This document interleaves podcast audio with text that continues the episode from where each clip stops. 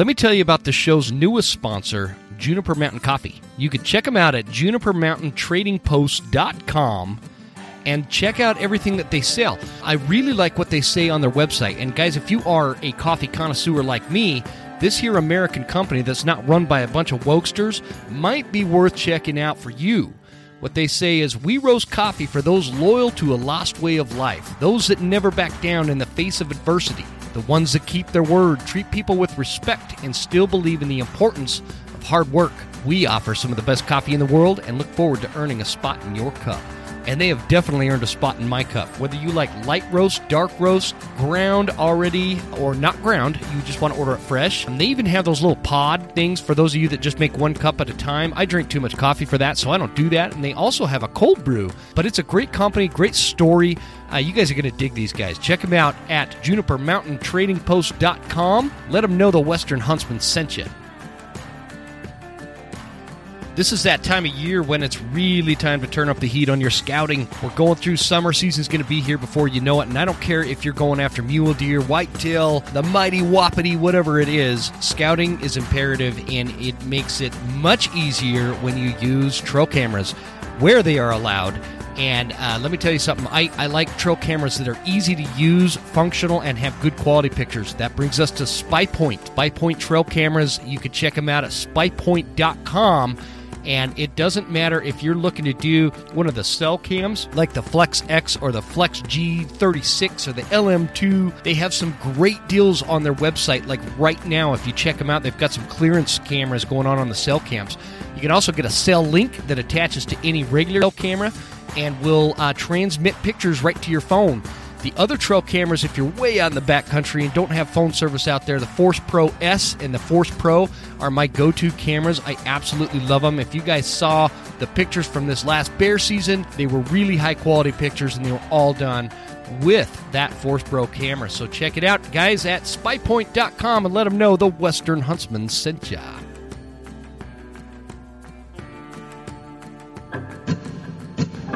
There exists a threat. From anti-hunting groups to politicians trying to give our land away, and we won't stand for it. Those vast western landscapes provide the space for our wildlife to thrive and a place for hunters and anglers to fuel the fire that sparks their soul. In this show, we share our love of hunting, fishing, and conservation. Here, we provide the foundation to meet these threats through passion and the grit of the American outdoorsman. Welcome to the Western Huntsman Podcast.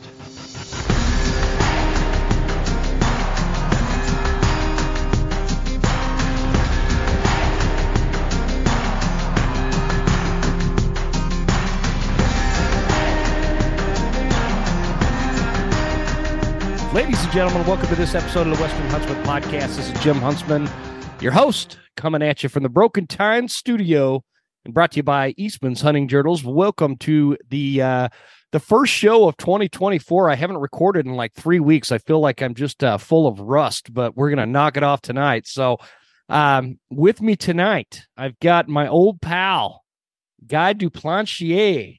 How you doing, brother? I'm good, man. How you been? Not too shabby. Not too shabby. Happy New Year. I'm honored that we get to drop the New Year number one episode for you, man. Yeah, I didn't expect that. That's pretty BA. Well, I had another one kind of lined up to kick off the New Year, and it got canceled. So here we are now. Now you're on deck. You and I've got Efren Gonzalez from Colorado Springs. Is that right? That's right. I said your name right too, right, man? Yeah, you got it. Sweet. And we have Jeffrey DeVaul, also from Colorado Springs. So we've got, say what's up, man. What up? All right. We can hear everybody pretty good. And I appreciate you guys joining me. This should be a lot of fun. It's actually going to be a topic that I don't know a ton about. And I know Guy's had a lot of, he's been involved with this for some time and whatnot. And so we're going to talk a little bit about it, but I want to get, everybody to just kind of chime in spend a couple of minutes telling us a little bit about you. Guy, let's start with you. Do I need an introduction on this podcast? Probably not. Pissed off enough listeners to last a lifetime. I did get some hate mail the last time I had you on the show, man. But I get hate mail with every episode, so whatever. That's awesome. That's awesome. I mean, if you're not getting a little bit of hate when you're discussing some of the stuff that we discussed, then we're probably not pushing buttons enough. And it's healthy for us, especially in our demographic, in my opinion, to have some difficult conversations and stuff that gets people, leaning to the side. It doesn't make us any less in the terms of brethren, but I think difficult, air quote, difficult conversations in our demographic are absolutely necessary. Yeah, absolutely. And I think, it's like that quote. What's that quote? If everybody in the room agrees, yes, somebody's not telling the truth or whatever that is. And I think that's a lot of, that is very derivative of those conversations we were having. So I've got some good spicy ones coming up on some of those topics too. So, so everybody listening, Guy, if you don't know who he is, if you've never listened to my show and haven't listened to Western Contours, he is the host of the Western Contours podcast, big time Western hunter, family man, just great dude all around. The only complaint I have is his last name's really hard to pronounce. I appreciate you, man. Efren, you want to tell us a little bit about yourself? Yeah.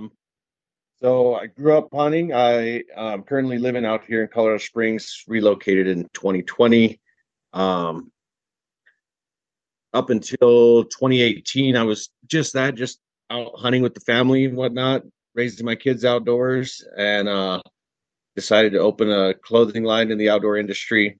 Been kind of tinkering with that a little bit.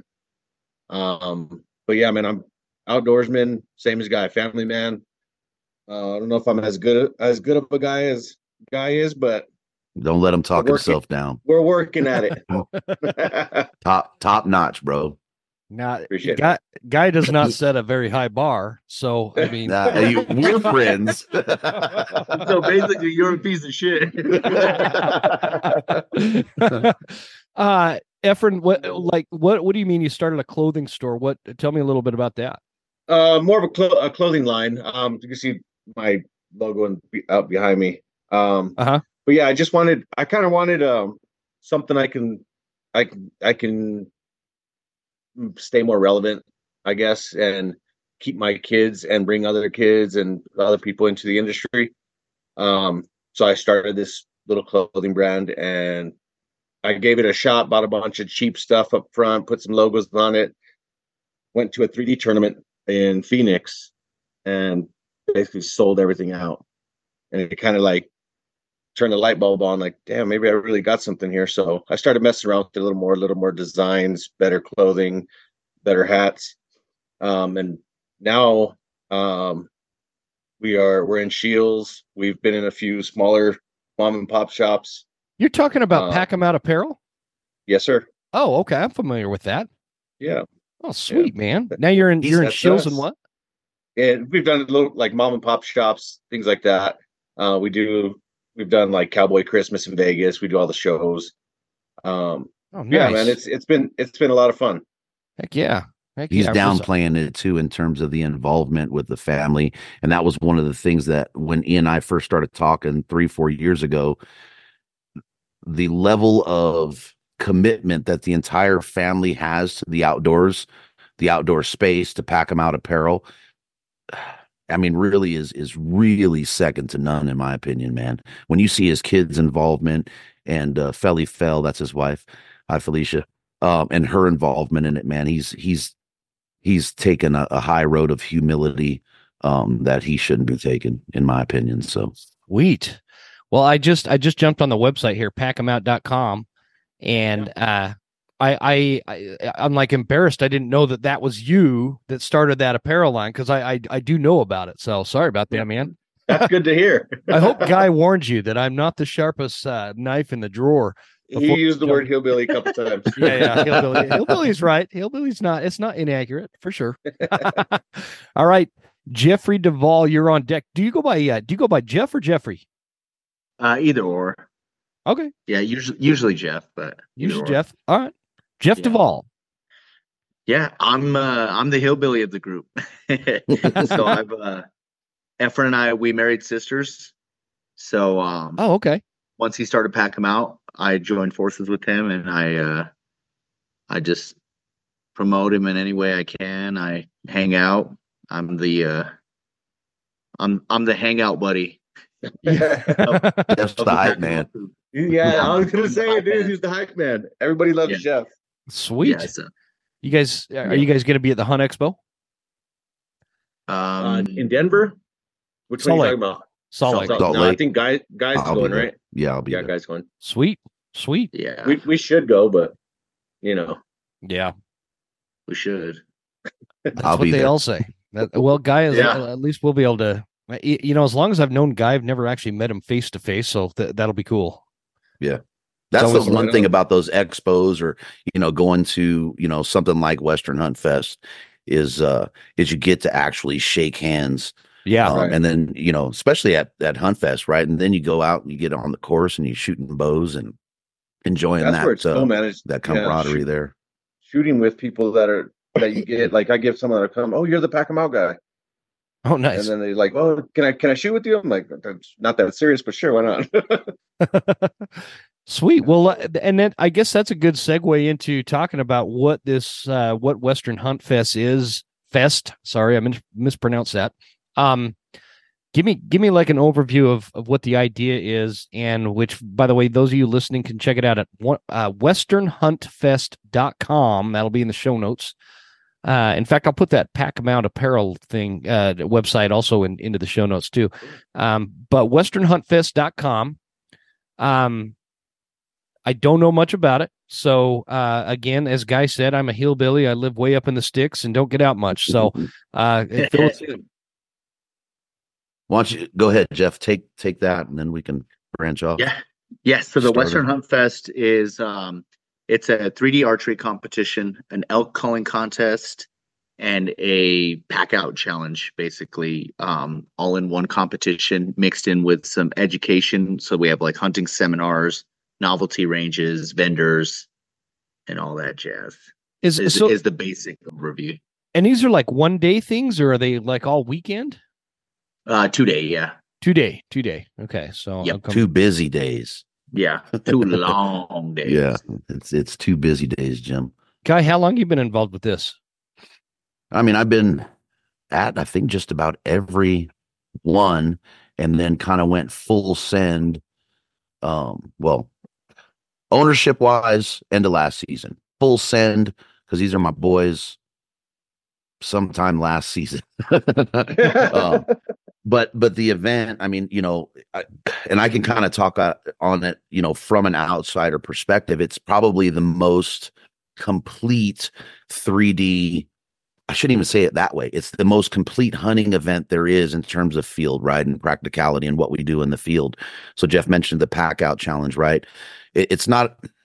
No, I'm not downing anything. It's not enough to go shoot your bow at the 3D range, right? Yeah. We can go out there. We can practice a ton. Typically, we're standing at the pin. We're, upright, stable, and we're shooting. What happens, when you're in the field, that happens. You get that animal down. Well, then you got your pack out, right? That aspect of it is found itself into Western Hunt Fest because it's part of our scenario.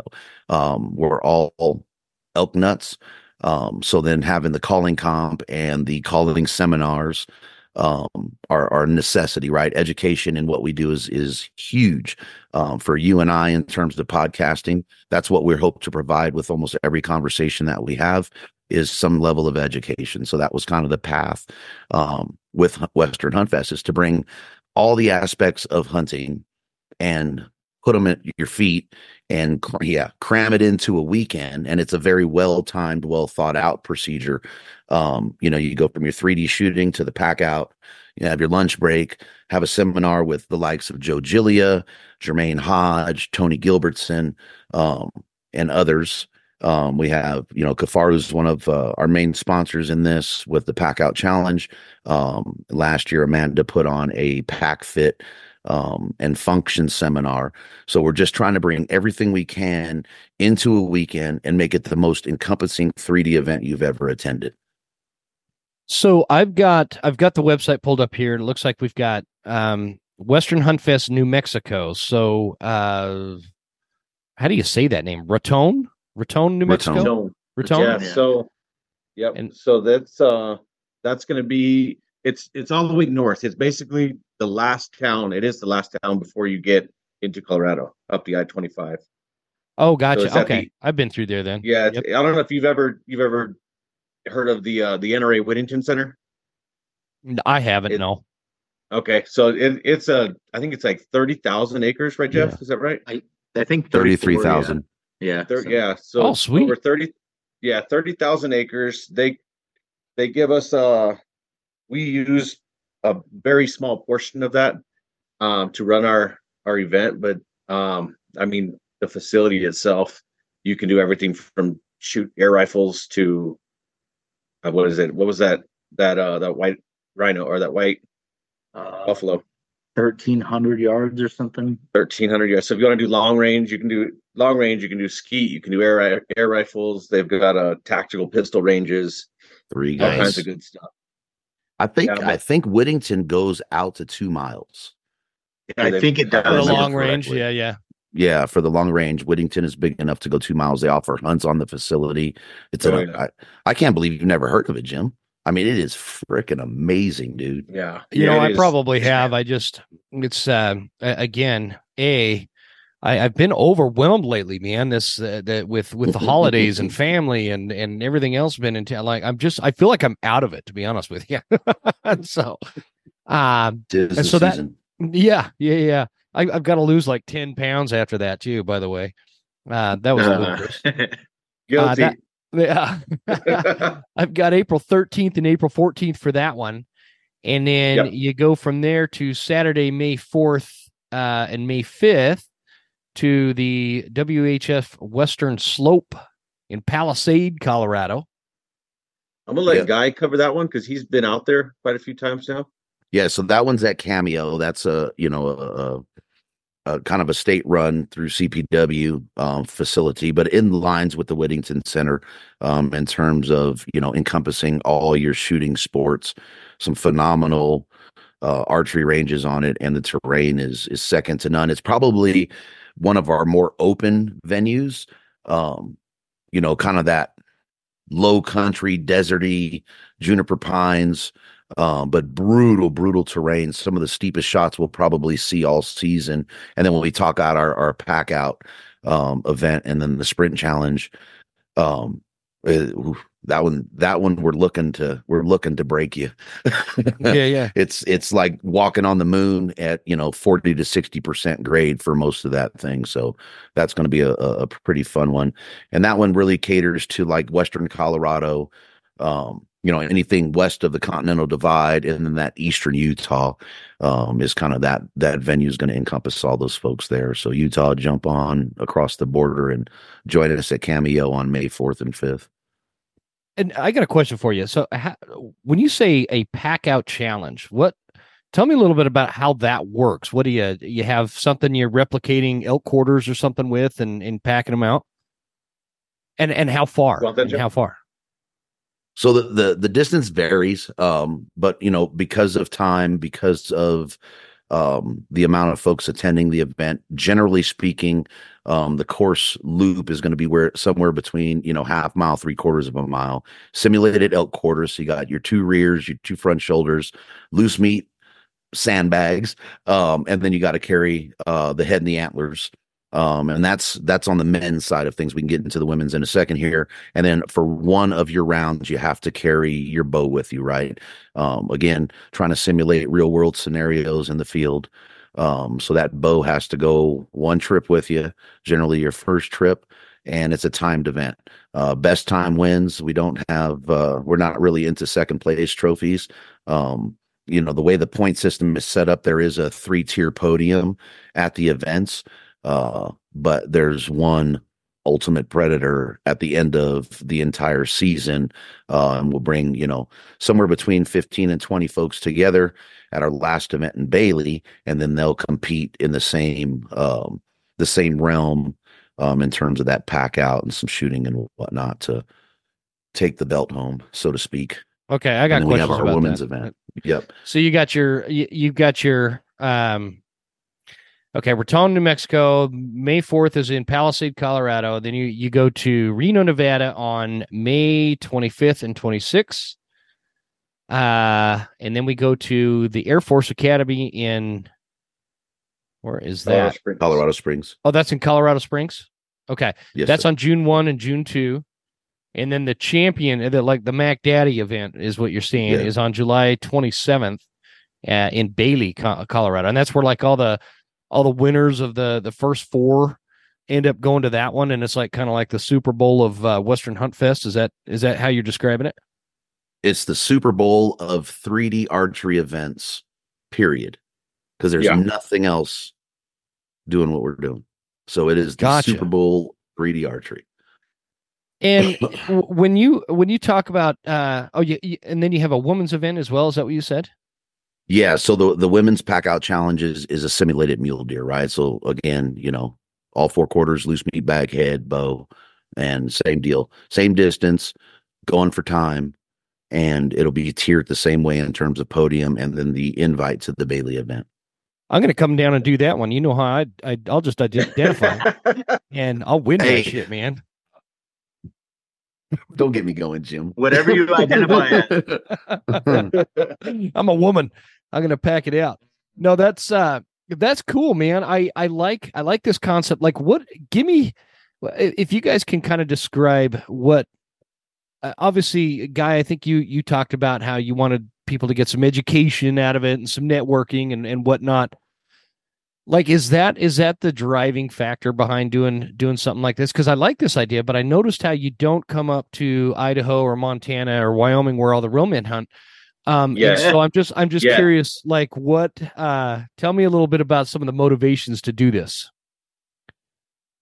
So our motivation, honestly, we were going to these 3D events. We loved them. They were a lot of fun. But we are so competitive that at these 3D events, we were competing with each other. We were talking smack. We were having fun. And we really, really wanted to see more to these events. So we tossed it around and we came up with a plan for the ultimate hunting event. Because essentially that was what was in my mind. Mm-hmm. And same with Efren. We just wanted to make the ultimate hunting event. Selfishly, so that we could participate in it. We are yet to participate, but we have created exactly what we wanted. We saw a vision. We wanted there to be an education aspect to it. We wanted there to be a competition aspect with trophies at that, and then we just wanted it to be fun too. So and then another big focus was we both have a lot of kids. So we also wanted it to be family friendly, and we wanted to have an event that's going to cater to the hardcore hunter, the beginner, and the family, everything all in one. I like that. I like that concept. I'm curious, when you talk about, let me scroll back down on the website, the championship in Bailey. Is that the champions of one particular thing? All the winners of the pack out challenge, the 3D challenge separately, or is it who scored, somebody took the most points when you combined all the events into the end of the event? Does that make sense? How I kind of fumbled that.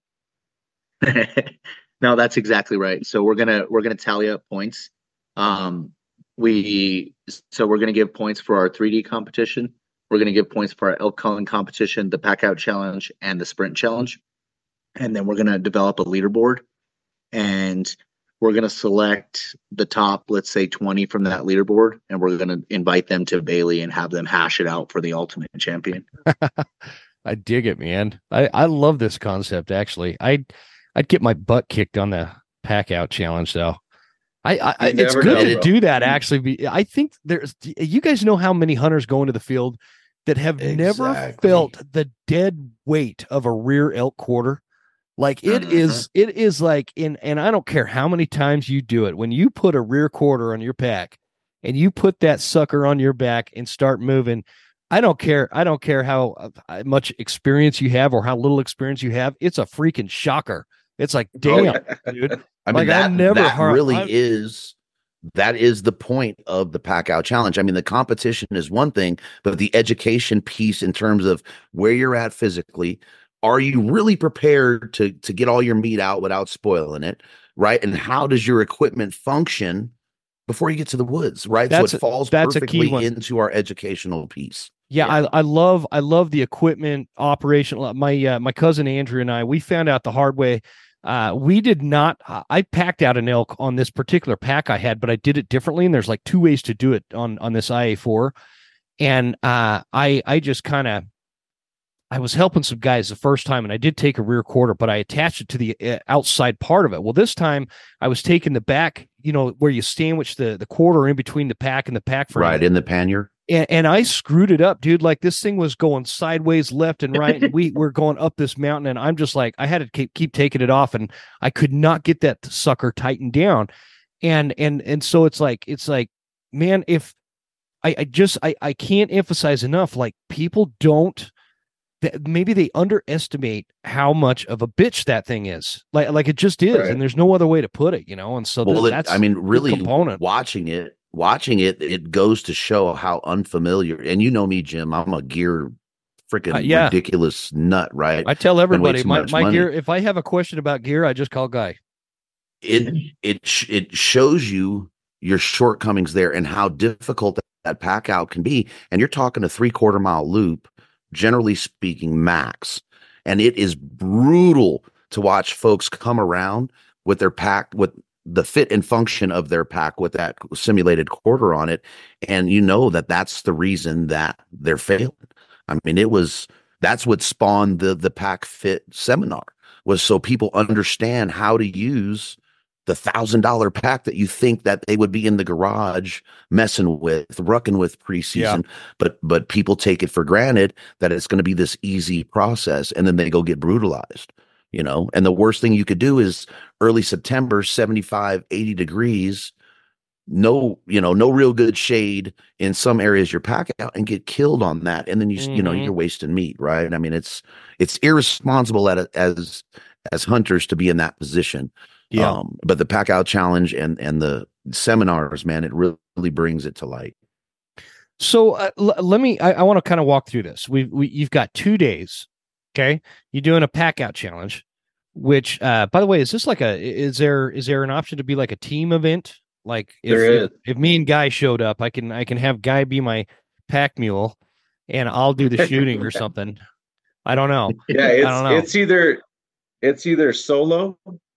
And you still have to, whether you do it solo or team, you still have to do the same amount, and you still got to run the same course. Okay. So, but there is the option for teams, and teams meaning two, not 4. Your entire camp. Yeah. Like the entire Elk Bros shows up, and there's like 10 of them. And yeah. 3/4 of a mile getting an elk out is nothing for those guys. Yeah, for real. Yeah. We do have a teams. And solo. So we've had husband and wives do it. We've had hunting partners do it. We've got brothers that do it. So it's fun. Okay. So, getting back to what I was kind of asking there, I just want to make sure I'm getting all the things here, because this is going to lead to other questions. You've got your pack out competition. You've got your elk calling competition. Then there's the 3D shoot. How big is this 3D course you guys set up? Is it you guys that set the course up? Mm-hmm. Yeah. Okay. Yeah. So it's 20 targets per course. We have two courses. So we run one. So we do shotgun starts. So we run them in the morning.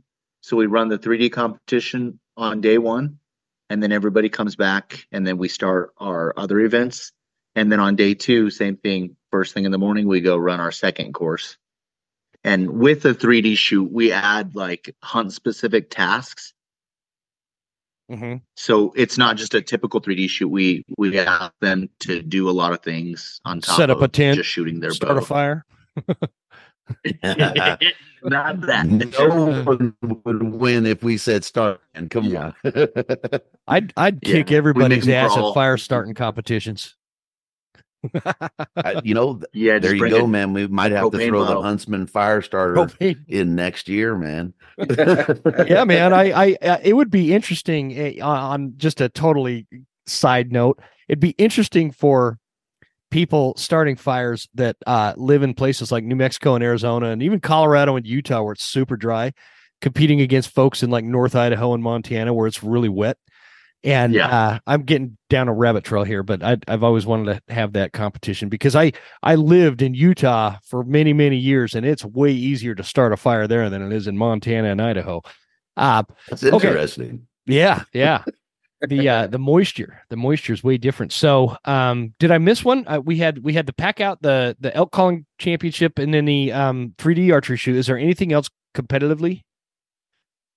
We have the sprint challenge. We have a sprint challenge too, and this is kind of our tiebreaker, so to speak, right? So we threw this in there to give folks another shot at points, right? There's people that excel at the pack out, then there's people that excel at the shooting. So you got your physicality, and then you got your technical. So we threw the pack out challenge in, the sprint challenge in to kind of level that playing field, and to kick arse on both sides of those high notes. So with the sprint challenges is basically 100 yards, marker to marker with a target, set at the 50-yard mark. And it's a 50-yard shot. In a nutshell, you have to sprint, shoot, drag a sandbag, come back, shoot, sprint, shoot. So you get 3 shots. Dang. Your sprint and your drag is timed. So say you did everything in 3 minutes. The way that it works is your 10 and 12 ring are subtractions from your overall time. Your 8, 5, and 0 are additions to your overall time. So if you shoot really bad with the physicality, then you can be looking at a 310, 315. If you shoot really good and perform really good in terms of time, so you did it in 3 minutes and you shot a 10 and a 12, then you can be looking at a 245. So a sub 3 minute time, and then we'll tier that. And then that's how we'll kind of level the playing field between the two events there. Man, you guys have this really well thought out. So this is like, you guys have, this is like complicated, almost like golf or something. Let me ask you this. Can somebody just come to the fest and like shoot the the 3D range without being, as for the competition? They can? Yeah, absolutely. Is there like a fee for that or? Yeah. So we welcome everybody. Whether you want to do just the pack out or just the 3D, or you want to come for the seminars, whatever it is, here's the deal. You still got to pay the admission for your ticket, right? Mm-hmm. So you might as well take advantage of the entire program. But yes, if somebody does want to come shoot, they pay for it online. They come out, they can shoot. We've even had some people that they don't want to be scored. They don't want to be competitive, but they want to come out and try the course. So yeah, they'll come in. That's like what I'm thinking. That'd be fun. Yeah, exactly. Yeah. They just want to have fun. They'll come out, they'll shoot with everyone, listen to the hecklers, have a good time, and just not turn their scorecard in because they don't care about the score. They just wanted to have a good time. So yeah, I like the photo gallery on the website. That's pretty cool. How many years have you guys been doing this? This is we're going into year three. Year three. Yeah. And the big question is why are there no events up here in like Montana or North Idaho or even Wyoming? Oh, logistically, it's just a decision in terms of growth, what the three of us could handle. And honestly, some of it being a new event is someone giving us the opportunity and doesn't expect $50,000, Yeah. I think next year I would almost guarantee with 99% certainty that next year we will be in Idaho, and add it to our venue list for next year. What do you mean? Like, are you talking about like a venue to have an event like this? Shoot, I'll do it. You can do it on my place for $19.99 and 40 cents. We'll do it. No, I'm kidding. We'll send you the money right now. Does that include the VRBO there, buddy? Man, yeah, for you, brother. You can stay in the old Broken Time studio. Remember that little? There we go. That'd be an honor, man. The OG studio. You don't want to go in there right now. There's a mouse I can't get. He's not falling from my trap, and he's crapping all over my hunting gear, man. You've been dealing with that mouse for a minute, dude. I heard it on one of your episodes talking about that mouse seemed like 2 months ago. Yeah, it probably was, man. He won't, like every other mouse here. I can get the pack rats. I can get the mice. I've got all these cats running around, but this one particular mouse that's in that old, it's called a Keystone Zeppelin trailer.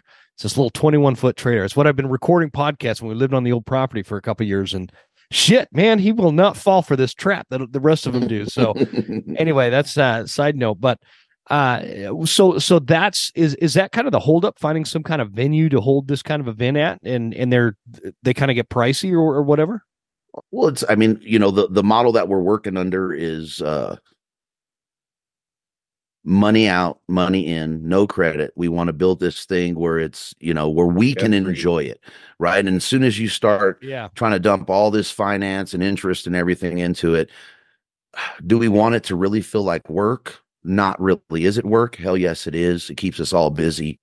But, you know, that's the model that was set out for it, and that's what we aim to keep. So it's just a matter of growing it and pacing that growth. You know, by all means, if, you know, we can get more sponsors in and get, you know, these venues packed with folks, then yeah, we're going to grow, and we'll look at that growth, and, you know, we'll keep stepping big bounds. But if you look at, you know, the first couple of years, I think when we did the numbers, correct me if I'm wrong, we grew 200%, and the goal is to, you know, double that again this year, which is huge. And it took of an undertaking, man. I mean, it's a two-a-day event for our participants and our sponsors, but for us, each event is, you know, year long in terms of preparation. I mean, you know, our meetings and talks to each other are almost shit. I think at this point they're daily, you know, and we really want this to be something that when people come, it's memorable. They enjoy the hell out of it, and they want to come back. And scaling our lend to that. We don't want anybody walking away going, that event was whack. We want everybody to come and say, I got something out of it. That's the thing too, is what walking away with. Actually, I just got this. I'm going to read you something real quick. Let me see.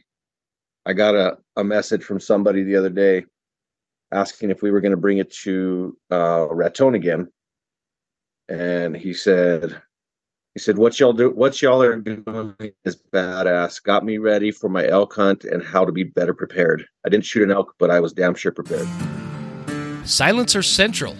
Folks, if you want to learn something new right alongside me, check it out at silencercentral.com. I've never put a suppressor on any of my weapons, but I'm going to start now, and I'm using Silencer Central to help get me started because they walk you through the whole process, to include you can ship the rifle to them, they'll thread it, they'll put it on, and they will ship it back, and you can make payments on the whole thing while you wait for all the licensing to get approved, which they take care of for you. It's a great process, and it's a great company, American manufacturer, right there in South Dakota, and we are really excited to be partnering with them. So check it out at silencercentral.com or give them a call at 888-781-8778 and let them know that you heard it on the Western Huntsman. Hoffman Boots is my go-to boot. I love the Explorers in the 8-inch, and they've got the Vibram sole, totally waterproof, no break-in period. They just glue your feet to the mountain. You can't ask for more out of a boot, and you don't have to break the bank to get a pair. So check it out at hoffmanboots.com. Again, another American company. Local North Idaho friend of mine who runs this company decided to make some great hunting boots for all people that are serious about getting into the backcountry to chase elk and deer and bear and everything else out there. So check it out at hoffmanboots.com. Use promo code all caps lock Huntsman10 at checkout to save you 10%. So that's okay. What we want people walking away with. Yeah. I mean, sure. Why don't you go further? Right. Look at the numbers from year one to last year, participants that went from Hunt Fest into the field that actually said, hey, you guys get a little bit of my credit, which we'll all say that's BS. But the education piece, the preparation piece, the competition does a lot of it, but success numbers in the field this year were freaking off the Richter, man. It was so freaking cool to see that. See, that's what I'm. Go ahead. Oh, so, yeah, it's given folks a reason to start training earlier too, which is something completely new to a lot of hunters. Like usually, like they're starting to train, in August. Some of them, yeah, August 28th. Some of them, yeah. So, I've been guilty of that. I like that point because I think a lot of us get caught up in day-to-day life. And, when you're talking specifically about archery elk hunting in September, right, it's so wildly different than everything else we do. And I fall into this trap where, come April, me and my girls, we're out there chasing turkeys and then we're gearing up for all our bear hunts. And for most of May and June, me and my girls are chasing bears and that's what we do. And then we kind of have this lull of, end of June through end of August where, my wife wants to go to the lake and we want to go camp and we want to go, do non-hunting related stuff because my life is, very much centered around hunting. And so is it. My wife is the only one in the family that doesn't hunt. And so I try to make those months and these off months, more about her and whatnot. But man, it'll sneak up on you. Like last year, I was not... Yeah. Like September snuck up on me last year and I am normally not one to let September sneak up on me, but we'd sold that property and bought this new place, which by the way, the dude that bought my old property, his name is Josh, super cool guy. He's in Hawaii and he bought this property in Clark Fork, Idaho. And he's like one of those just salt of the earth kind of dudes. Him and I talk all the time.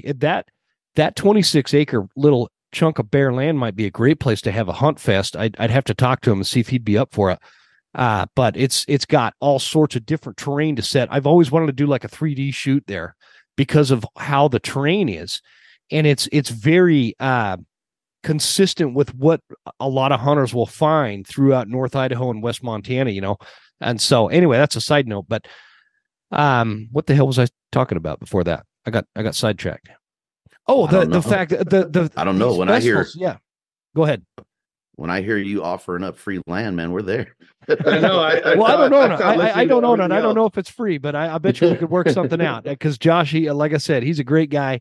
In fact, he got a tag for next year. I'm going to take him out on like a bear hunt and probably an elk hunt and whatnot. So I'm excited for that. He really is. He's a cool dude. So anyway, yeah, that's one of the nice things about these kind of events that are held during the summer is it keeps you accountable when maybe without them, you wouldn't keep yourself accountable, and man, I don't want to go show up to a 3D archery range with a bunch of other hunters if I'm not well polished with my bow. You know what I mean? I'm not just going to knock the dust off, show up to a 3D competition shoot or even if it's not competitive.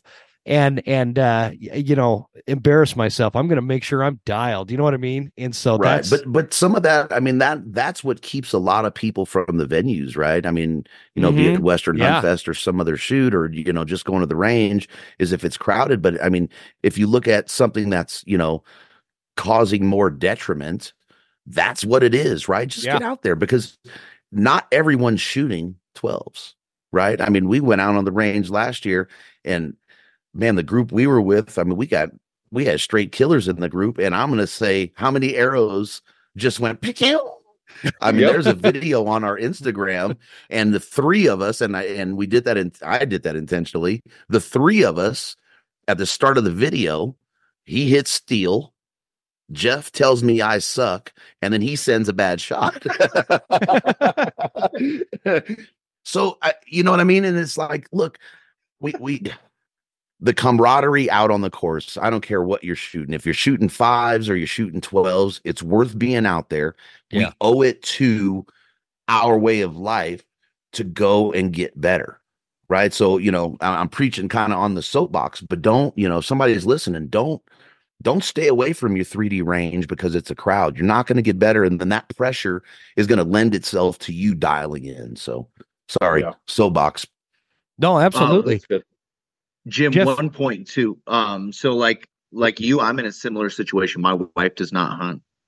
I spend a lot of time hunting, and the summers for us historically have been like family time, you know, like, yeah. So hunting preparation goes to the back seat. So we have been really intentional on trying to make this a good event for, let's say the wife doesn't hunt, for the wives and the kids.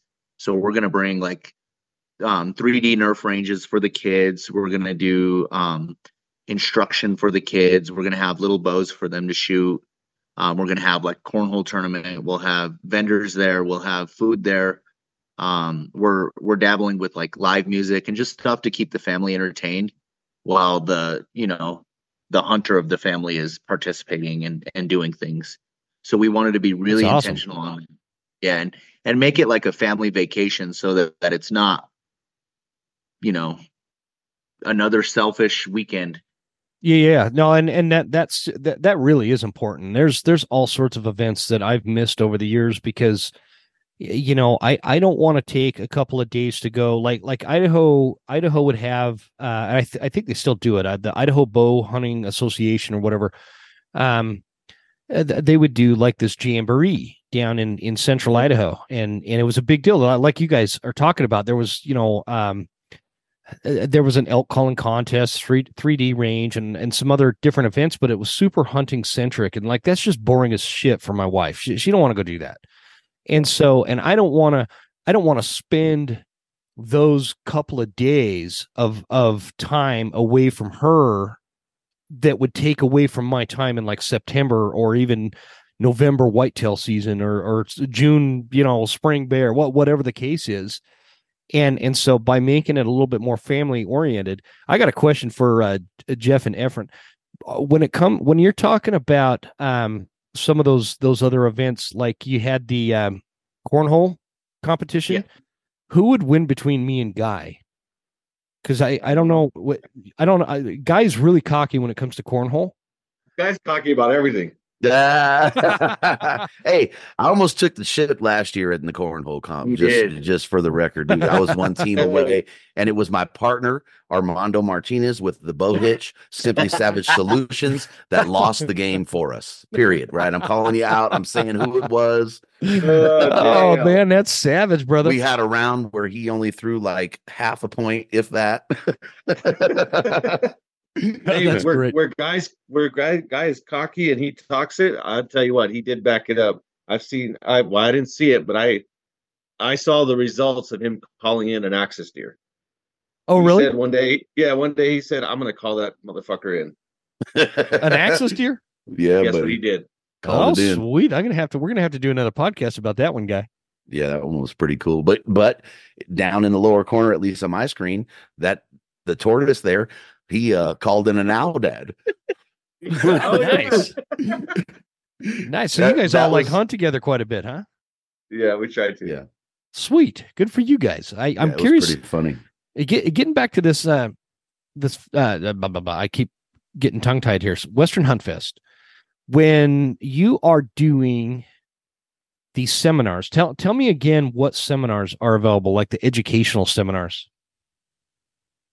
So, you know, our elk calling seminar is, you know, top tier, top list. Joe will be at Joe Giglia, Elk Bros fame. You have Joe Giglia doing that? Yeah, we have Joe at a couple events. They just let anybody in. We got Tony Gilbertson, Jermaine Hodge, and our list is just going to keep growing. So we got the Phelps boys over there. You know, and we won't give up the whole kit and caboodle. And that's just one seminar, right? We're looking at doing a solo hunting seminar, kind of a pack dump seminar. And then, you know, Jeff, as much as I blew smoke up, so to speak, up Efren's butt, you know, Jeff, when you look at what he does in terms of the kids' involvement, teaching kids about hunting, why we hunt, the respect for hunting, and is one of the best callers that I've ever been around, and his ability to translate his calling ability into instruction to these kids is, you know, again, I'm going to say it right, is second to none. And this is not me being biased to my boys. It's legitimate. So we'll have our kids calling seminar, as well as the other things that Jeff mentioned. So, man, see, we need to get one of these up here. We'll get it. I'd love to get my kids in that elk hunt, dude. I got one of my daughters. She would clean house. You tell us. Elk hunt. You tell us what venue you want to make this year, and we'll make sure that the whole family has tickets. We could definitely figure out if you were serious about doing it this year in like either North Idaho or Montana. You know, I'm right on the border, so I kind of like I feel like I'm part of both communities. You know, we could totally make something happen. Back to the seminars, is there, or in the future going forward with this Western Hunt Fest, is there discussions or expansions on what the educational part of this festival is, in terms of like maybe other seminars, other types of, you know, because we've all, I don't know, we can get pack dump kind of seminar anywhere and all that kind of stuff. I think that there is a big difference when you can get somebody in a room with a bugle tube that's really effective. You know, that in-person interaction is way different than what you can hear on a podcast or a YouTube video. So I think that like I encourage all hunters, if you have the opportunity to go to any kind of seminar where there is a live caller, and that they are there giving you, you know, their perspective as to how elk calling, you know, comes together for them or whatever. It's way better than YouTube and podcasts. And this is coming from a guy that does an entire series on calling elk, on a podcast. And so, there's just a big difference. So that part is super important. What are the things in the past, or not in the past, in the future, are you guys looking for adding seminar wise? And by the way, I need to just pause my video because you guys are wigging out, and it's my internet, so bear with me. Okay, we talk about future. You know, we really want to emphasize on, you know, our women's side of things, right? I mean, we feel like there's a hole in that educational piece that's focused. So we're really working on that, and we're actually working on getting a couple speakers at some venues this year. Again, it's solidifying things and making sure schedules align. I don't want to say names, like women. I don't want to drop something and it not come through. Yeah, women instructors. I mean, we're talking to one right now, and it's not just hunting; it's outdoors, it's foraging, it's living off the land.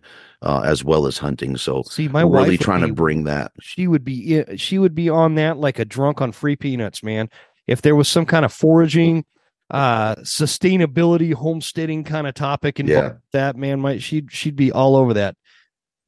Yep. So we're working on that, and you know, we're hoping to bring that, you know, this year, and then we're just going to continue to, you know, to grow those seminars. And really, we want it to be something, you know, hearing you say that, it solidifies the reason that we reached out to who we reached out to. But we really want the suggestions to come in, right? If somebody attends the event and says, hey, I'm not so much an elk hunter, I'm really into high country mule deer. You know, we got a couple people that we can look at for that and talk to and get them to the event.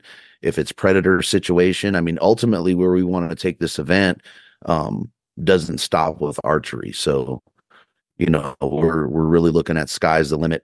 And, you know, we say ultimate championship or ultimate predator, you know, you imagine across the demographic and different means and men take.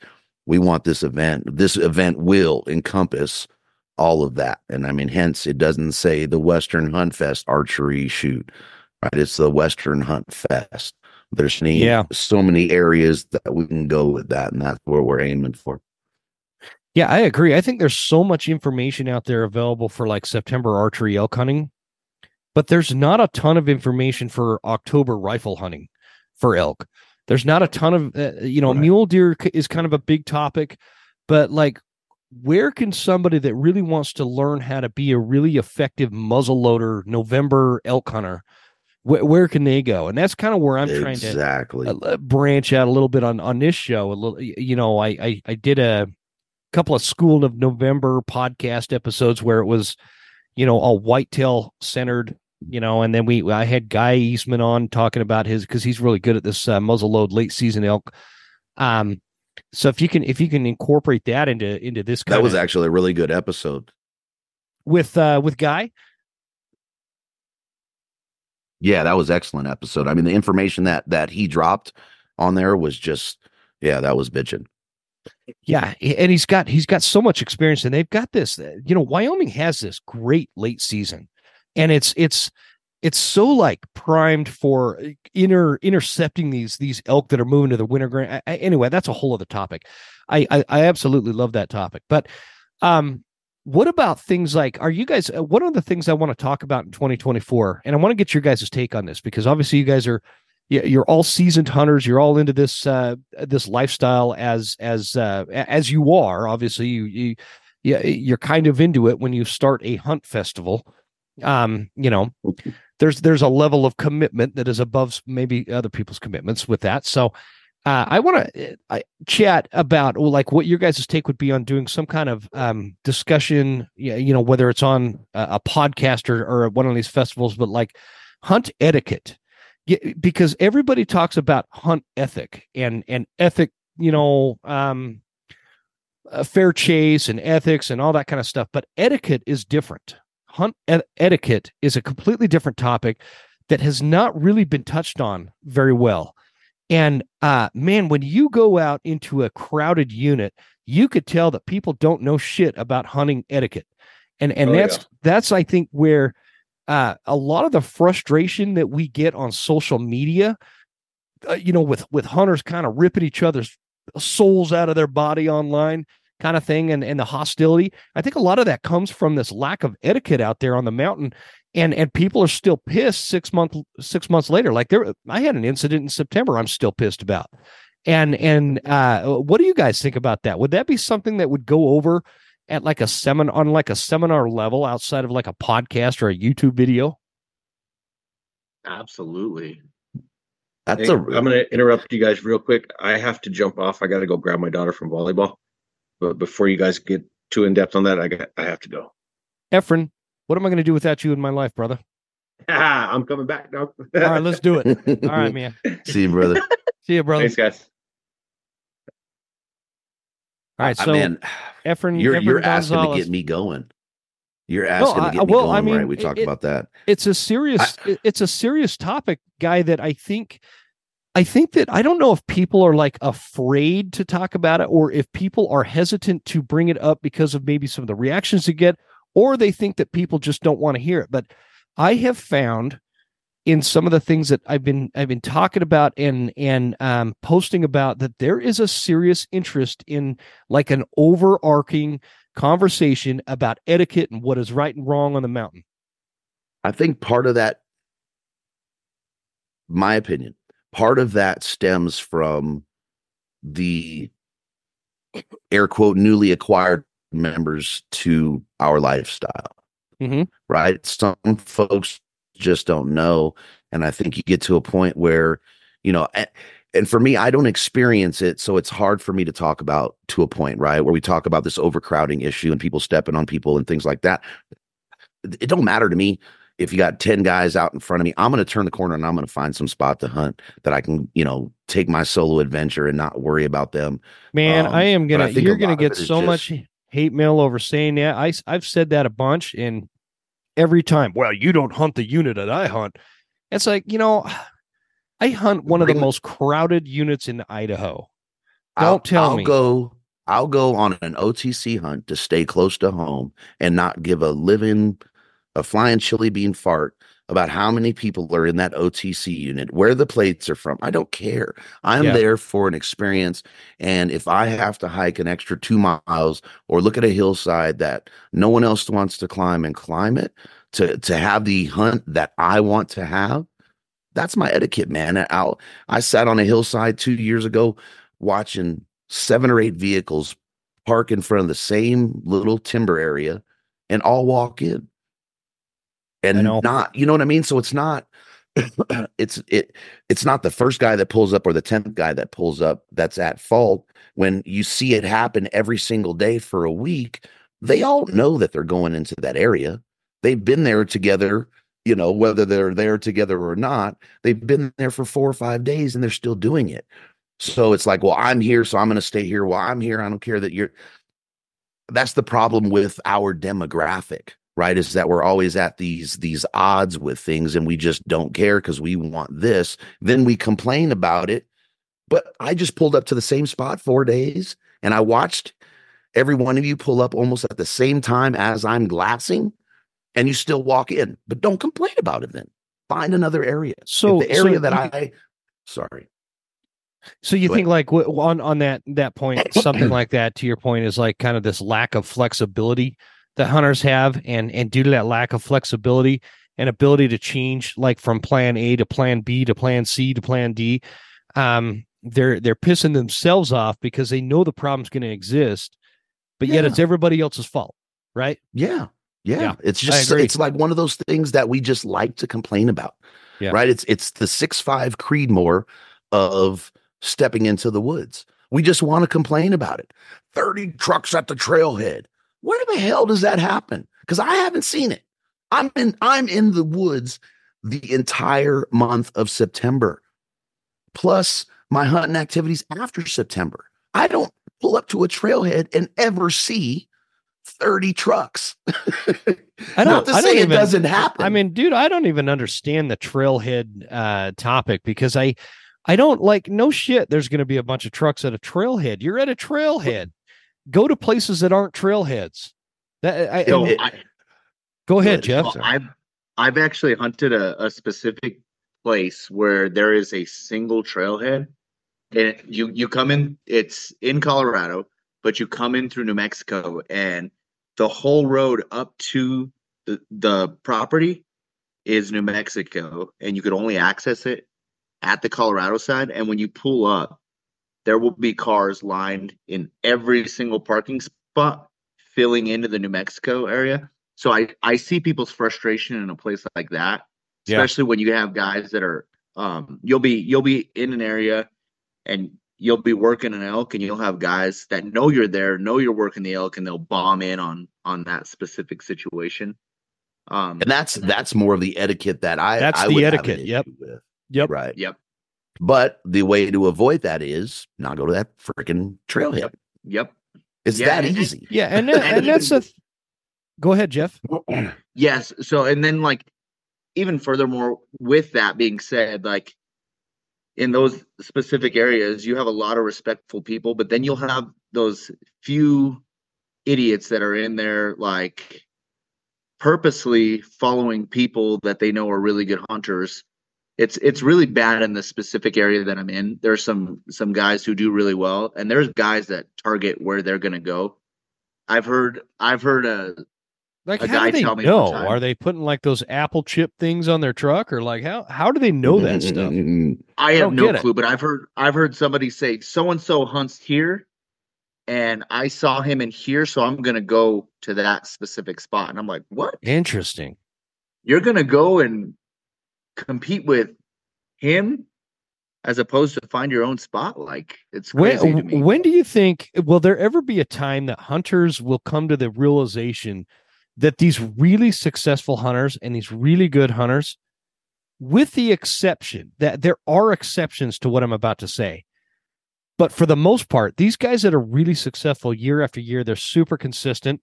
It's not about the stop or the spot they're going to. It's not about a particular trailhead they're going to. Has nothing to do with it. You look at like Cody Rich, man, that guy can go anywhere and find a freaking elk and kill it. Right. Cam Haynes, he's like that. He'll find an elk anywhere and he'll go kill it. It's not about the spot. It's there's something beyond just a locale, and the etiquette thing, which by the way, what you talked about with Jeff, what you mentioned about, you know, approaching one state from the other side's border. People, for some reason, are really hesitant to hunt on borders. Super effective in a lot of cases. That's a whole other podcast in its own. But, you know, everybody talks about how, well, you know, the trailhead is a lot more crowded than it was 20 years ago. So is Walmart, and so is Disneyland. We have to learn to move with the times and understand that it's not just one person's fault. It's not non-residents' fault. It's not residents' fault. It's a combination of all sorts of things taking place.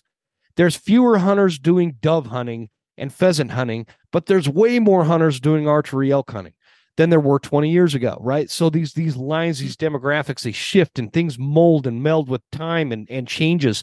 And to sit there and act like it's still 1999 and then get pissed off about, at everybody else for wanting to experience that without being flexible, that's where we get etiquette issues. People say, fuck you, I've been hunting this drainage for 20 years, and now I'm going to go in there and hunt it right on top of you. Yeah, say you guys? Yeah, that's my spot. Get out. Yeah. I mean, that's a rough one, right? I mean, I came into hunting, in my early 20s. I came into elk hunting. Shit, I only got a few years under my belt, right? So in my 40s. And I've just never seen an issue with it, right? If somebody says, hey, we're, messages me, right? Oh man, I'm struggling. I don't have that problem, but maybe it's a different view because I don't know what it was like in the air quote heyday, right? When there was no one in the unit before elk hunting or chasing mule deer in the high country was this big blown up thing. And then where I started hunting, it was already so thin that I had to work for every pound of meat that I got for weeks and weeks and weeks. Yeah. A couple years in my original stomping grounds,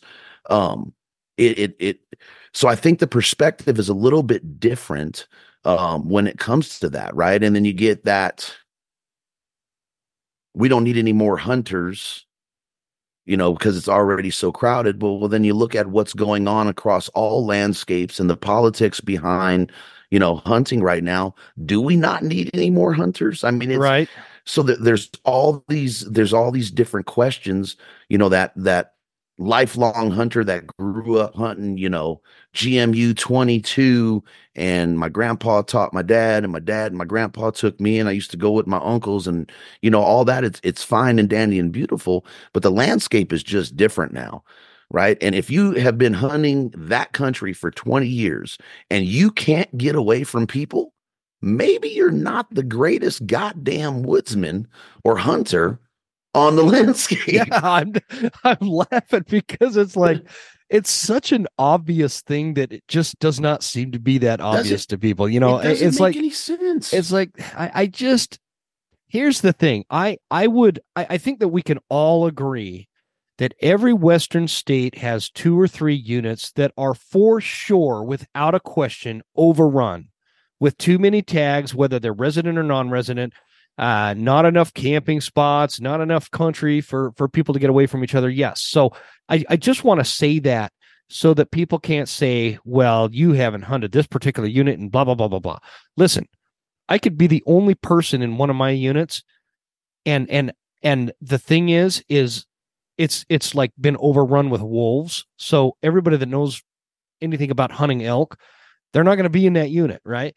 But I can go to 2 units over and there's like 20,000 people in this unit. We all have those units. The point is, I don't care.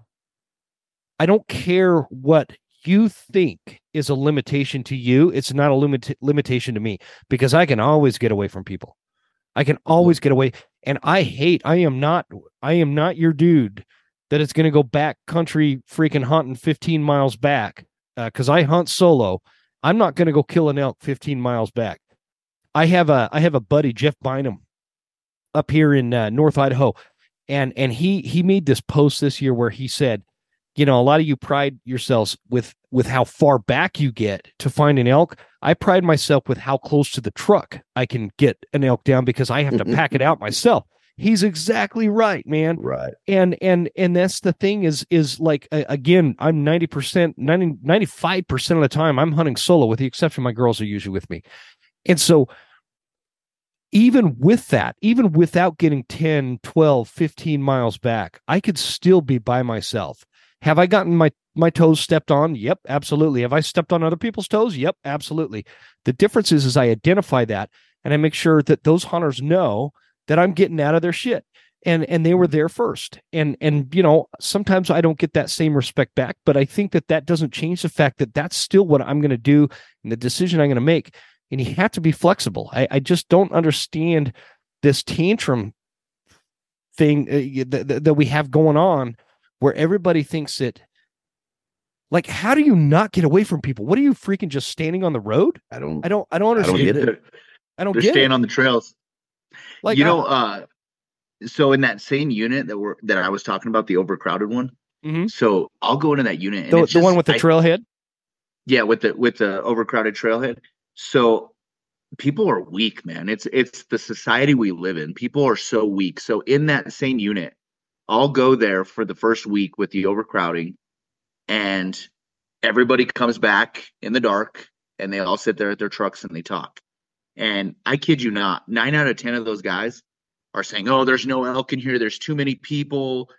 Blah, blah, blah. Complaining. Right. Well, I just came out of the same woods and I'm interacting with 3 to 4 bulls. I'm finding the elk. I'm not seeing the people. I see their vehicles, but I'm not seeing the people. And it's just the mindset of the people nowadays, I think, personally.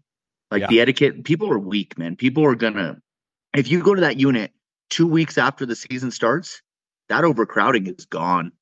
It's gone. There's nobody in there. Sometimes it's even vice versa. Sometimes it's the first 2 weeks, nobody's there. And it's the second 2 weeks, it's super crowded. But it's your job as a hunter to figure out what that is. I have a section of a unit that is normally, I mean, in North Idaho, people complain about this particular unit all the time. They're like, "This used to be the best elk unit in the entire state, blah, blah, blah, blah, blah." And now it's overrun with all these people that have moved here and they you know, blah. There's 2 of them in the panhandle because Idaho breaks down, you know, things into regions. Panhandle of Idaho has 2 really good units, but everybody thinks they're ruined. But in one of those units, I can go down, and I do this every year. In fact, a lot of the footage that I show of my some of these call-ins and that footage I sent you, Guy, where I shot that arrow at that bull, and it was just like bouncing off of every limb that was in between me and him. That real painful video. Yeah. And it's where I've hit a bunch of bulls, or where I've killed a bunch of bulls. That particular area, man, I am here to tell you, in the unit that if you were to just rely on Facebook, is the most crowded unit in the lower 48. That unit, I have the entire, there's like 3 major mountain systems within this unit. I have one of those completely to myself. I see maybe 1 or 2 other hunters, and it borders another unit that's in another region, the way Idaho breaks them down. And so a lot of people don't like to hunt those borders. Again, going back to that. And the hunters that I usually see are the guys that are hunting that other unit. And so we're just kind of crossing trails. And anyway, the point is so it's like there is, I don't want to be like overly mean. I don't want to kick 2024 off with like, you know, this really mean, you know, mean old Hatred. Western huntsman Jim over there talking shit. But man, there is just, I'm so sick of hearing about how fucking overcrowded everything is. And I can't get away from anybody. Like, get off your 4-wheeler, get in the woods, get out there. I know it can be frustrating. Some days it's not going to happen. You're not going to get away from other people. It's just circumstantially, that's how that's going to work out. But I promise you, if you put the work in, you can get away from people. And that means how much of that, sorry, Jimbo, I thought you were done. Go ahead. My apologies. How much of that do you think is just a talk point for hunters, right?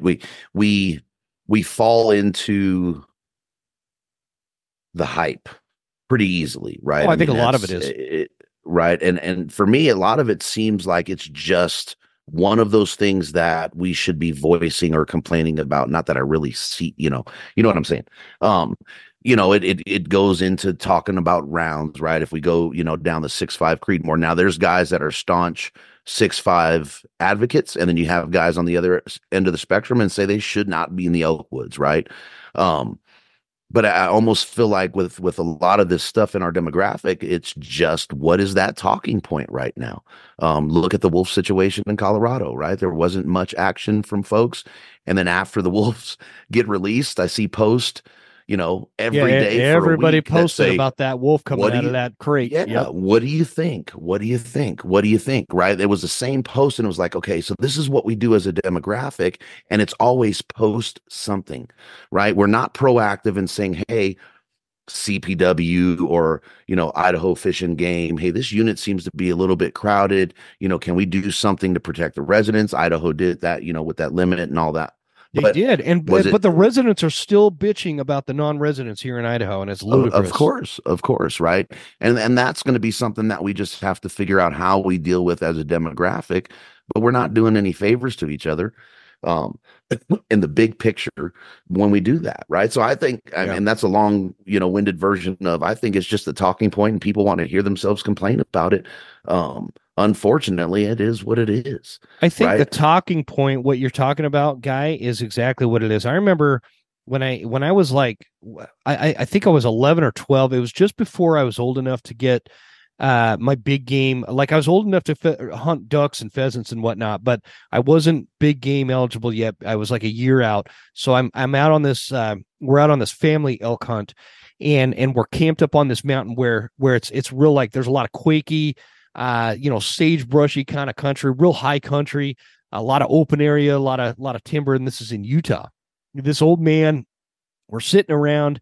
It's like lunchtime or something, and everybody's back at camp and just kind of hanging out. And like, this old man is complaining about how back in the day, it was a lot better hunting, And I'm talking about, we're talking about, hell, super early 90s. Late 80s, sometime in that time frame, and this guy's going, you know, back in the day there were elk all over these mountains, and which wasn't actually true, because I looked into the historical, you know, harvest statistics and whatnot later in life. I know, you know, elk were not all that prominent in Utah, but anyway, as he's saying that, you know, 20 years ago was a lot better. There is like this string of 19 or 20 elk running across the mountain behind him, like 400 yards behind. And we're all watching these elk. Everybody starts jumping up, you know, but as he's bitching about how there's no elk, there's all these elk behind him, you know, and you think about that, man, like you go into coffee shop back then and they'd be like, oh, the hunting, you know, the good old days are behind us. Every like decade of my life, they have been saying the same thing. 20 years ago is a lot better. 20 years ago is a lot better. And I am not saying that it's permanently, or there hasn't been any changes and it's permanently going to get better or it's permanently going to get worse. But I am saying that I have noticed that people are much quicker to complain about the current status than they are to make maybe a positive perspective or analysis as to the situation on the ground. What say you? Yeah, I 110% agree. Right, it was kind of sitting on the tip of my tongue. Yeah, you know, that's one thing that's, and you know me, man. I'll start philosophizing on what hunting means to me. But that's one of the beautiful things about what we do is your hunt is what you make it. Mm-hmm. Right, I don't care what animal you're chasing, what terrain features you like. Your hunt is what you make it. So if you want to be around people or you don't want to be around people, that choice is yours. You just gotta turn left or turn right and understand that you're making your hunt. Now, if you sit there and focus on the heyday as you saw it and how negative you want to be, guess what? You're going to have a negative time. That's not why I'm in the woods, man. It's not what it means to me. I'm not going to sit there and focus on that. If it's hard, it's hard. It's always hard. I don't care if there's 60 animals, you know, on the landscape in this area that, you know, is supposed to have 150. I still got to kill one out of 150, or I still got to kill one out of the 60. You got to look at it in terms of what you're doing.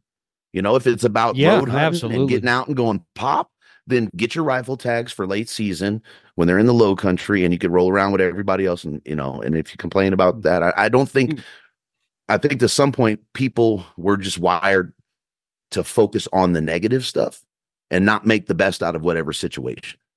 Yeah, absolutely. It's like that for anything. It's not just a hunting thing, but I will tell you,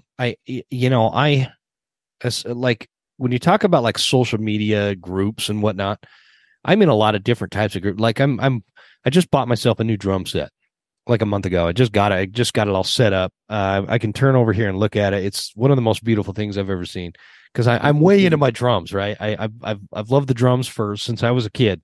One of my first loves.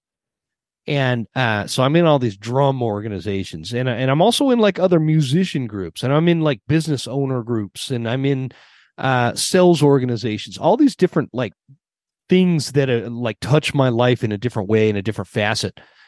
And I could tell you there's hostility in those environments, and there's hostility in those groups, but it's nothing like hunters, man. It is that nobody rips each other apart like hunters do.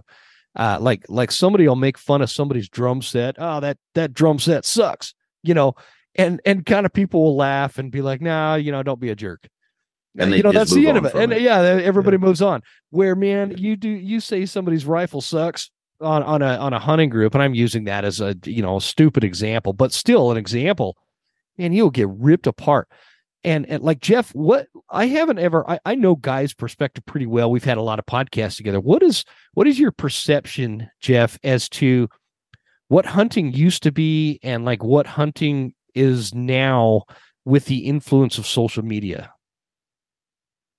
Okay. So I'm a lifelong hunter. So I grew up hunting. I mean, I've been doing it since. Hold on, brother. I think Jim just bounced off. No, I just. Oh, anytime, you killed your video. Okay. Whenever my internet gets shaky, I just shut my video off for a minute and let the internet catch up. Sorry to interrupt. So yeah, no, I'm a lifelong hunter. So I will say that I do see more people in the woods now, but I have a lot more encounters with the animals I'm hunting now too. Growing up, I was really fortunate in the family I grew up in. They were all hunters. They were all really good hunters. I stepped into a good situation where I killed a lot of animals really early. And then I stopped hunting with them, and I had to learn how to hunt after that. So there was a little period. I'm worried my daughters are going to have that same experience. Yeah, they will. There was a little area in there where I was like, man, it's really changed. But that was just because I had to learn how to hunt. But for me, I have encounters everywhere I go in the areas that people are saying that they're overcrowded and these units suck. There's no elk here. The elk are not vocal here, this, that, and the third. I am seeing different results than I'm hearing. So, I mean, I don't know. So, and Jeff, are you originally from Colorado, or? I'm from Southern Colorado too. Southern Colorado. So I'm only 2 hours away from where I grew up. Oh, wow. And I still hunt a lot of the units that I grew up hunting. And to me, I'm seeing bigger bulls now than I ever have. So, and I'm getting a lot more encounter. I would like, it's so funny you say that, man. Like when I was a kid hunting with all the dudes that I hunted with, like none of them knew how to elk hunt. So I kind of didn't really elk hunt most of my 20s and partly into my 30s, because as a kid, I'd go out with these dudes that they tried to hunt elk like you hunt a mule deer, you know, and like I just thought they were full of shit. Like I thought elk were like this fake animal. Like, you know, what's that bird everybody goes out and has to learn how to hunt when they're kids? The snipe. You ever go snipe hunting? Snipe. You know, that doesn't actually exist. I thought elk hunting was like this snipe hunting kind of thing for a minute there. I mean, not really, but it was similar, where there was just like this. I didn't really ever see elk except for when we were not hunting, like that story I was telling you with those elk running across the mountain behind that guy complaining about never seeing elk. Like there were elk everywhere if I was fishing or going camping or something, but during hunting season, we never saw them, you know? And so it was like this phantom, but it's so interesting how you describe that, because like now, like take this last season, for example, I didn't even fling an arrow this last September. I was being a little picky this year. I was kind of pulling a Guy Duplantier, where I wanted this big bowl, and the problem is I was proud of you, bro. I just not that good. I can't. That's the last time I'm doing that, guy. So you only be proud of 2023, because listen, man, I am no like, what am I, Chris Rowe? I'll shoot whatever walks out in front of me, and so anyway, I was being picky, so I didn't fling an arrow. You know, but I get back and I'm analyzing, and all these people are talking about how It was the worst September ever. The bulls were not talking. I didn't hear anything. I didn't see anything. I didn't see any sign.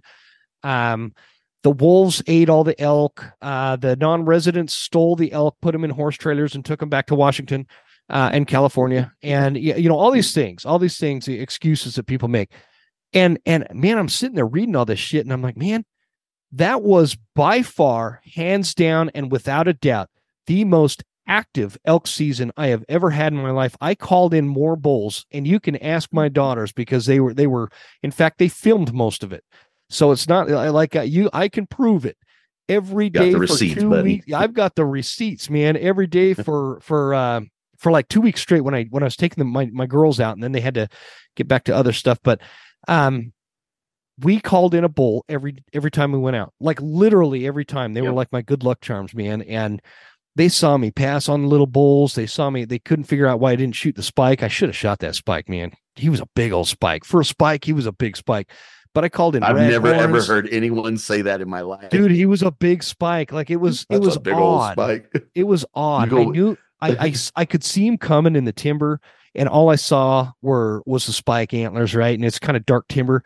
And all of a sudden he steps out, and you can always tell, like, a spike elk looks like a big mature mule deer, body size, really. Right. In a lot of ways. It was not the case, man. This sucker, I don't know what was up with that, but he was a spike, not like a big ass antlered spike, just a big bodied spike. And he was like just a huge spike. Anyway, I should have smoked. My girls were mad at me for not shooting him. But anyway, yeah, that's the forbidden fruit here. So I love spikes. I would love to kill a big old spike. Oh, I should have, man. And you know what was cool is he was like only a half a mile from the truck, and it would have been perfect. But anyway, I didn't do it. And so this season goes through, I end up not tagging out in September, and I come back and I'm reading all these people, and they're like, man, it was the worst September ever. They weren't talking. I don't know, guys. Is it just me, or do people come up with every excuse in the world as to why they didn't tag out? And it's always the non-resident, the wolf, the overpopulated units, the too many tags, the fishing game, the president. Like, it's usually Biden's fault. Some people, it's Trump's fault, and they're definitely wrong. And everybody else, you know, there's just all these excuses, man. What's up with that? You know what's funny is I was just telling somebody this the other day. In Colorado, according to the public, the rut doesn't start until October because the elk don't speak in September. But my perspective of that is, yeah, I hear them from September 2nd to the 30th every single season, no matter what unit I'm in, no matter where I'm hunting, I hear them. They're talking. These people are not where the elk are, and they're saying, "Oh, the elk aren't talking." Right. Yeah. Do you think it might be that you're not in the area that the elk are? Exactly. Yeah, you that's the key right there, right? Yeah. If you're not hearing them, you're not where they're at. I mean, period, point blank. You're not where they're at. If anybody that knows where I live right at the base of the mountains in North, where I'm at, I have elk on my property. So I'll just put it that way. I hear elk screaming their heads off from about August 25 until about October 15. And it doesn't change much. They're screaming their heads off. Sometimes they're more vocal at night, and sometimes they're more vocal in the day. But I'll be sitting there on my back deck reading comments about how the elk are silent when I get home from elk hunting, listening to elk screaming their heads off 200 feet behind my house. I think some of that is expectation to hear this rut fest too, right? If the elk are quiet, guess what I'm doing? I'm going to find them one way or another. I'm finding those bulls, right? And we had that, you know, a little stint where it was super quiet, and man, we sat up on a ridge and glassed, and boom, there's bulls. Boom, there's a small herd there. Oh my God, look at that freaking monster, right? And it's like, look, they're not going to always talk. And this rut fest anomaly thing where you think that is the entire month of September, and you know a cow is you know blowing scent every hour of September. I mean, it's like, what have you been paying attention to? There's not. You talk to anyone, right? Paul Medell, Dirk Durham, Jason Phelps, Mark Carlton, Joe Giglia. These are the experts in the elk woods, right? What do they say that they're in a rut fest every day of September? No, they're every one of them is saying, hey, sometimes you got to work your ass off to go be successful in the elk woods. And this shit ain't easy. So if you're looking for easy, you might as well go shoot the steel target with the BB gun at your local range. It's not easy. And I think there's this misconception of what it actually is. On top of that, the desire to show that success, right, is the pressure of showing that success. It's, I don't want to delve down the social media realm, right? But that's a whole other podcast, man. Yeah, we want to say I did it because it's so hard, right? So someone to go out and not understand that I did it for some people come once every 5 years. You know what I mean? In that realm, you're doing one of the hardest things you could do on the mountain in the month of September. You know, and add the ebb and flow of herb size, how the land has been managed. Do we have any grazing animals out there, you know, that ranchers are in the high country with? How is that affecting it? What are the recreators doing right up to season, during season? You know what I mean? So there's you have this Labor Day weekend. Everybody's in the woods with their ATVs and motorcycles and, you know, everything else, you know, and I'm not going to sit here and say that sometimes that doesn't piss me off. Yeah, it's annoying. Like, go home. You guys, if you're not hunting, go home. Even though I have no right to say that, right? But that's what I'm thinking, and I'm honest about it. Like, go home. You're not, if you're not hunting, go home. But that's not fair. It's Labor Day weekend. It's their last, you know, last hurrah. These recreational campers, that's their last hurrah. That's the last time they usually pull their rigs out and get out there and do that. And so, no, it's there's so much, and this is all the stuff. Like this year, I want to talk about a lot of this stuff as we come into this new year and try to solve some of these etiquette issues, because, like you said in the beginning, Guy, we really didn't touch on etiquette. Etiquette for anybody that is confused, etiquette is the manners you have towards other hunters in the field. That's the simplest form I can put it to you. If you see a truck at a very limited trailhead, to use this trailhead example that I'm confused about, the proper etiquette would be not to park at that trailhead and go in there. Now, if it's a trailhead that probably opens up to, you know, thousands of acres and multiple drainages, whatever, that's a tough one. Again, I don't hunt trailheads, so I don't really know how to speak to that. Yeah, I don't get that one. Where I'm pulled off hunting, it looks like I just, like, maybe my axle broke on my truck and I just had to pull off to get off the road. You know, it should not be parked there, kind of thing. That's what people should be looking for. And, but to talk about that etiquette thing and the manners that people have towards other hunters and, you know, the frustrations that come out of the lack of etiquette, it goes back. It's not a new thing, man. I was getting annoyed, and people were getting annoyed with me long before, like, social media existed, you know, and it all boils down to this etiquette topic. So I'd love to have you guys on in the future to talk about that. Let's do it. Yeah, I think you should have Jeff on and do an episode with Jeff.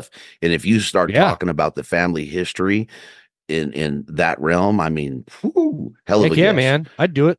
So yeah, you need to get Jeffrey on. Just basic etiquette, though. Like, if you're in the woods and you're at a trailhead that you can't get away from, have conversations with the people that are there with you. Wow. As you guys are hiking in, you're going to see everybody packing up. Like, I've been at that particular trailhead and you see everybody racing each other. Mm-hmm. Instead of having a conversation. Get all their stuff on. I go up to them and I say, I plan on hunting here. Where do you plan on hunting? Okay, you're going there. I will leave that area and I'll go over here. Yep. Yeah. Okay, you're there, and there. I'm going to go over here. Like, it's just it's common sense. It's easy, and it's so easy to do. Yep. Well, it's so easy to do it too, right? Regardless of the landscape I'm on. Now, okay, so I roll up to a trailhead, and I, you know, and the guys are there. Hey, where are you going? If I'm desperate for that area because I have some intel or I was on an animal the day before. Hey, man, would you guys mind if I went in there? I've been in this area for 2 or 3 days and, you know, really working it hard. I think folks are going to acquiesce and say, hey man, yeah, you know, thanks for talking to us, instead of just jumping it. And those guys may follow you in, you know what I mean? And I've been known to play off of guys. If I see a guy over here, I'm watching what they're doing. I'm not going to go step on their feet, but if I see them making bad decisions, I'm going to go play those animals based on their bad decisions. Yeah. Is it stepping on their feet, or, you know what I mean? So, you know, I think when we look at each other in the face as hunters, we need to care about the next man's success as much as we care about our own success in the woods. And I think if we did that every time we went in the woods, our demographic would be 1,000 times stronger, and we'd all be better for it. Yeah. Now, people may say I'm freaking crazy. I've done it time and time again. Yep.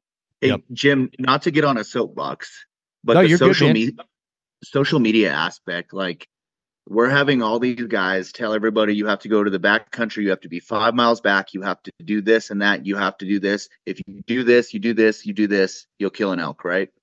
So that was also part of why we started the Western Hunt Fest, because most guys can't do that, especially new hunters. Yeah. You're not going to go 7 miles back and kill an elk and effectively pull it out without the meat spoiling, especially where we hunt. It's lower elevation. So, like, part of what drove us to starting the Western Hunt Fest was to really focus in on, like, having guys try it out for themselves too. Like, hey, come try the pack out challenge. Let's see if you're really fit to pull out an elk by yourself. If not, you have a buddy. Hunt with a buddy. If you can't hike back 5 miles and pull a bull out 5 miles, maybe you should be a road hunter like me. I hunt off the roads like you. Well, yeah, I would be screwed if I hunted. If I killed a bull solo 5 miles back, I'd be calling buddies, man, and I'd just be, you know, it ain't happening. That's what kept me from killing my bull this year. I was back there, and I'm like, man, what am I doing? I wanted to get into animals, so I went. Right, and I'm sitting on this down log, and I'm going, I can't do this. This is ridiculous. Why the hell? So I pull out the phone, you know, make sure that the Garmin's hooked up. I'm texting folks to see if I can get help, and I couldn't shoot the bull because I couldn't muster up any help. Yeah, no, I remember I had this bull come out at one point. This was years ago, and I'm drawn back, but I was in the sunlight, you know, and he comes out and he spots me right off the bat and turns around and boogies. And then I, like, when he left, there was relief in my heart. I was like, man, I am glad he did not just eat an arrow, because where I'm at, it would have been a disaster. Right. So I've made the mistake twice. I've made it twice where I killed bulls way too far in, but luckily I had people that were ready to go, you know? Yeah. But I've made that mistake twice. And that's always in the back of my mind when I watch these shows, and I will hear people say, you have to be this far back. In order to get away from people, you have to be here. You have to be there. And that's not the case. Mm-mm. In fact, if you avoid the trailhead and you go off the side of the road, like you and I do, or like Guy does, you're going to find the elk closer to the roads. You're going to, if you look up that steep mountain and you say, I do not want to go up that, the elk will probably be there. That's where they're at. Go up it. That is where they're at, man. One of the best call-ins I had in 2023 was I had parked my truck with my daughters, and we'd walked 100 yards down the dirt road to get to this trail that was on the left. And I got distracted because there was this black bear coming up on the right. And I'm like, man, I'm going to put an arrow in that bear if he comes, you know, a little to the left. But, well, he obviously banked right, and I didn't stick an arrow. He's too far away. So anyway, right then and there, 100 yards, probably less than 100 yards from my truck, and I'm still on the dirt road, just saw a black bear. Now, granted, this is not a busy dirt road. This is one of those roads that I found that took me years to find that is very remote. I access it from a different state, but I'm hunting in the state that I'm supposed to be, right? And this is what we're talking about, hunting borders. And I ripped out a bugle right there on the road, and me and my girls got about knocked over by this bugle response. This bull was just off the road, down in some brush. Unfortunately, it was still early enough; those thermals were going down, and we got busted. But the point is I people just, we somehow these conversations, more conversations like this need to be had to maybe shine more of a reality as to what hunting is. And I don't care if it's bear hunting or elk hunting or deer hunting or whatever, you know, these species, there is a reality that is missing in terms of the perception that people have, what it takes, what it doesn't take, what is realistic, what's not realistic, what is fucking rude behavior towards your fellow hunter and what's not. What is respectable? What is ethical? What is etiquette? I don't know. These conversations, I feel strongly that we are, you know, Abraham Lincoln said, as a nation of free men, we must live through all time or die by suicide. What he meant was the country cannot be overtaken by somebody else, but we could surely gut ourselves, right? And he was right. Absolutely. Because that's what led to the Civil War. Man, that's what hunters are doing. That's the situation we're in. And so it just needs to be recognized. And so, yeah, anyway, I've kept you guys like way longer than I probably said I would. I don't even know if I told you. No, I never tell Guy a time limit. He'll go all night long, man. Oh, I'll go all night. I don't care. Yeah. We just jump off. I'm jumping on another one. So we're good. All right. Well, hey, the reason Efren jumped off because his hunting etiquette, if you take him with you, you better take his phone from him because he'll be dropping your Onyx pins. Just being behind you like this. Hold up. No, I know. I got a guy I hunt with like that, and if he's listening to this, he'll know exactly who he is. Every time I take him, he's on his Onyx marking that spot, and I'm like, "You dirty son of a bitch!" But yep, no, that's great, man. Efren Gonzalez, we miss you, man. Just for everybody listening, that's who we had on the show. Oh, anything you guys want to add real quick about the Western Hunt Fest before we wrap this up? Yeah, just, you know, come out to the event. You know, if you want to come and spectate and just get your feet wet and see what we're about, you're welcome to come out. It's free of charge. If you want to come and just shoot, come out and shoot, bring the family. If you want to, you know, compete, come compete, right? That's what we're about. We're about pushing limits and testing your abilities and your equipment. And if you want to just, you know, come shoot, you know, I wanted to clarify earlier, Jimbo, is, you know, you can come out and not do the pack out challenge and you can still qualify for the championship. If you shoot, you know, 2 or 3 events and you're lights out and you're shooting and that's what you got. That's what you got. Right. Is it going to hold up at the championship? Probably not. But yeah, don't be shied away from the competition aspect of it. Again, like Jeff said, it's a family event. We want everybody to come get some education, some camaraderie, have a good time, enjoy the event, and, you know, talk to our sponsors, our vendors, attend seminars, and, you know, get that little bit of education, you know, from some of our speakers. So we appreciate you having us on, and I'll let Jeff drop the wwws and IGs and all that. Yeah, go for it. I wanted to add one more thing too, like. Everybody has that friend that wants to get into hunting, that wants to learn, that wants to surround themselves in it. This is a great place for you to bring that friend. Like Guy said, it's free of charge for spectators. So if you have that family member or friend that wants to get into hunting, bring them by. They could hang out with us. They can listen to the seminars. They can hang out with people who are actually doing it. And they could get like lifelong information with the friends that they meet and the people that they're interacting with there. And then, yeah, if you want to register for the Western Hunt Fest, it's www.westernhuntfest.com. We have a big presence on IG. We do a little bit on Facebook, but if you're wanting to sign up or if you're just interested, just go to our website. It's either me or Guy if you message us on Instagram. So we'll respond to you quickly. We'll get with you. We are still looking for volunteers at each event. We'll get you a shooter pass in exchange for your time and your effort. And yeah, the Instagram, and is Western Hunt Fest. It is Western. Yeah. Oh, there it is. Okay, yeah. Okay.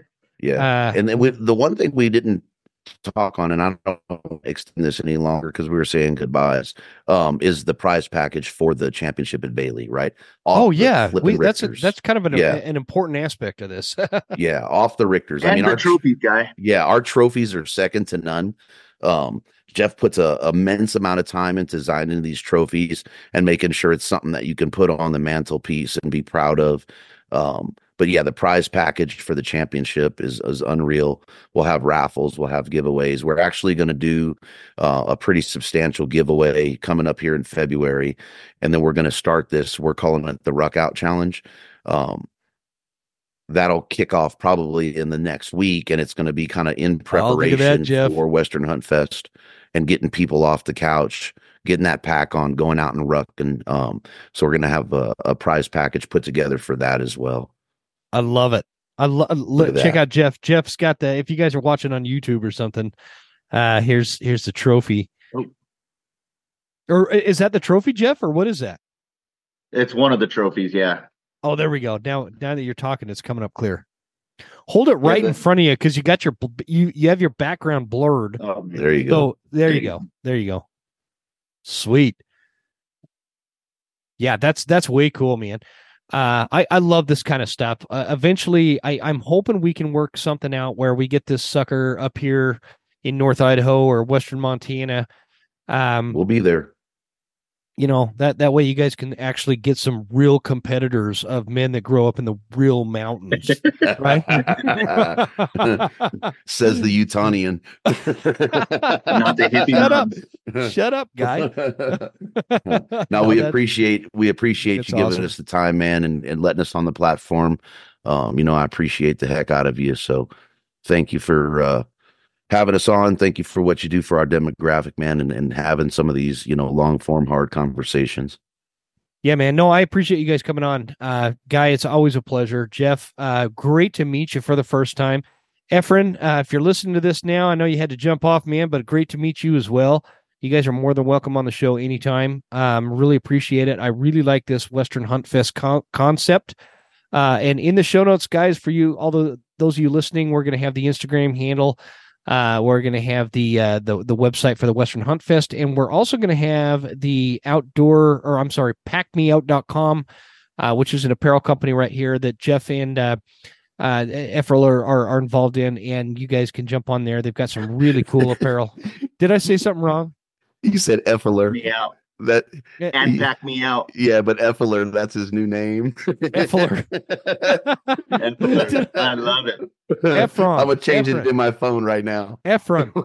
I said his name wrong, dude. Come on. Don't tell him. No. Hilarious. I'm gonna call it Pack Me Out. My uncles say that we're pack them in. Did I say that? I'll leave it at that.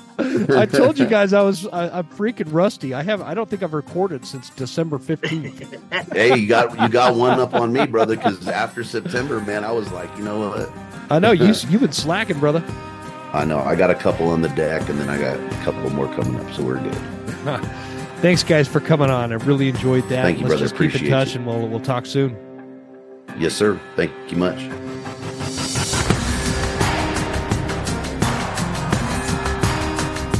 You made it. That's the end of the episode. Thank you so much for tuning in. Please make sure you're following us on Instagram @TheWesternHuntsman and write us a good review at Apple Podcasts. Thanks, guys. See you next time. Stay Western, and I'll see you